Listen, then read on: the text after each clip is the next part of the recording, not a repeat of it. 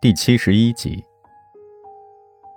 ，Ruby 看看四周，又仰头望着月亮。他似乎想从中汲取勇气。他抿抿嘴唇，开始用细小的声音唱一首葡萄牙语歌。他的节奏急促，呼吸也因为紧张而不匀称。唱完，他告诉山猫，这是本地流传很久的民谣，歌词大意是。妈妈说：“不要太晚回家，不要跟陌生人搭话。”可是，这个姑娘啊，逛完集市磨磨蹭蹭不回家，路上遇见了他。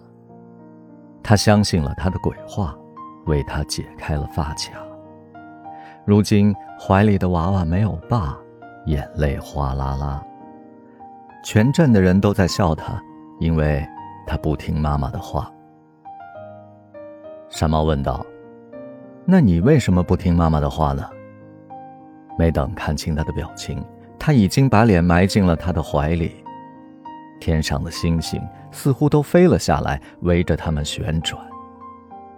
山猫久久地拥着他，没有掺杂多少情欲，有的只是深切的珍惜感。山猫第一次领略到，疼与爱的不同。疼一个女孩。不思忖占有，而是想给予他最美好的一切。如比扬起脸，闭着眼睛，无言的索求。山猫郑重的在他额头上吻了一下。如比仍闭着眼。山猫亲吻了他的脸颊。如比睁开比星星还亮的眼睛，忽然踮起脚尖攀住了他的脖子。啄了他的嘴唇。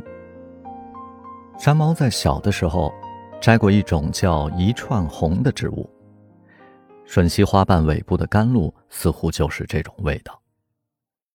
深夜，山猫走回宾馆，爬楼梯上到四楼，在拐角处跟云豹撞了个满怀。山猫质问道：“你不是住二楼吗？鬼鬼祟祟的跑这儿干嘛？”“嘿嘿，贼喊捉贼啊！”我还没审你呢，半夜三更哪儿浪去了？原来，云豹刚才跟二胡姑娘在楼顶的花园里约会了。山猫嫉妒的牙痒痒，给了他一拳，说：“这么快就骗到手了？箭在弦上，没忍心发，把他放了。他没交过男朋友，所有的闲暇时间都献给二胡了，最大的梦想就是毕业以后进入国家级民乐团。”过了这村儿，可就没这店儿了。我们在非洲，在流浪，在歌唱。这发生什么浪漫的事儿都不奇怪。可是当飞机离开这片土地，它保准就会像格力一样闭合起来。进攻新大陆的欲望是很强烈，但之后往往是去留不定、心烦意乱的感觉。还是算了吧。这王尔德说过呀，能抵挡的。不是真正的诱惑，说明他不是你的菜。也许你还想着瓦纳呢。呃，也不是，条件也不行，连个单间都没有。不想让他以后回忆起第一次，只有冰凉的石板和夜风。真是体贴入微。你究竟是变好了呢，还是变老了呀？任凭云豹软磨硬泡。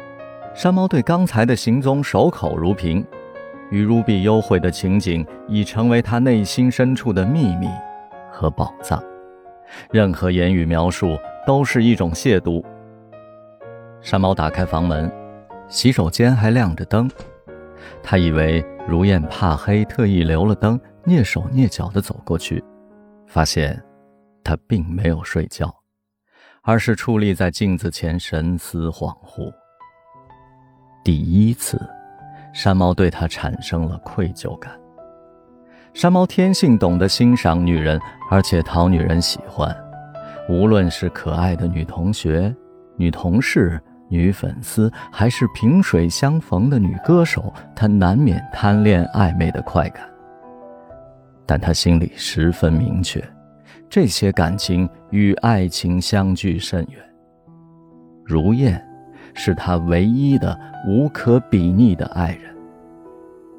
可是，刚才亲吻 Ruby 的时候，他无可救药的迷失了。他深深爱上了这位美丽的异国女孩，甚至闪过与她私奔、厮守终生的念头。时间一分一秒的溜走，数万年修来的一面之缘就这样匆匆散尽。明明身在异国，可山猫有种奇怪的感觉，好像自己即将告别亲人，离家启程。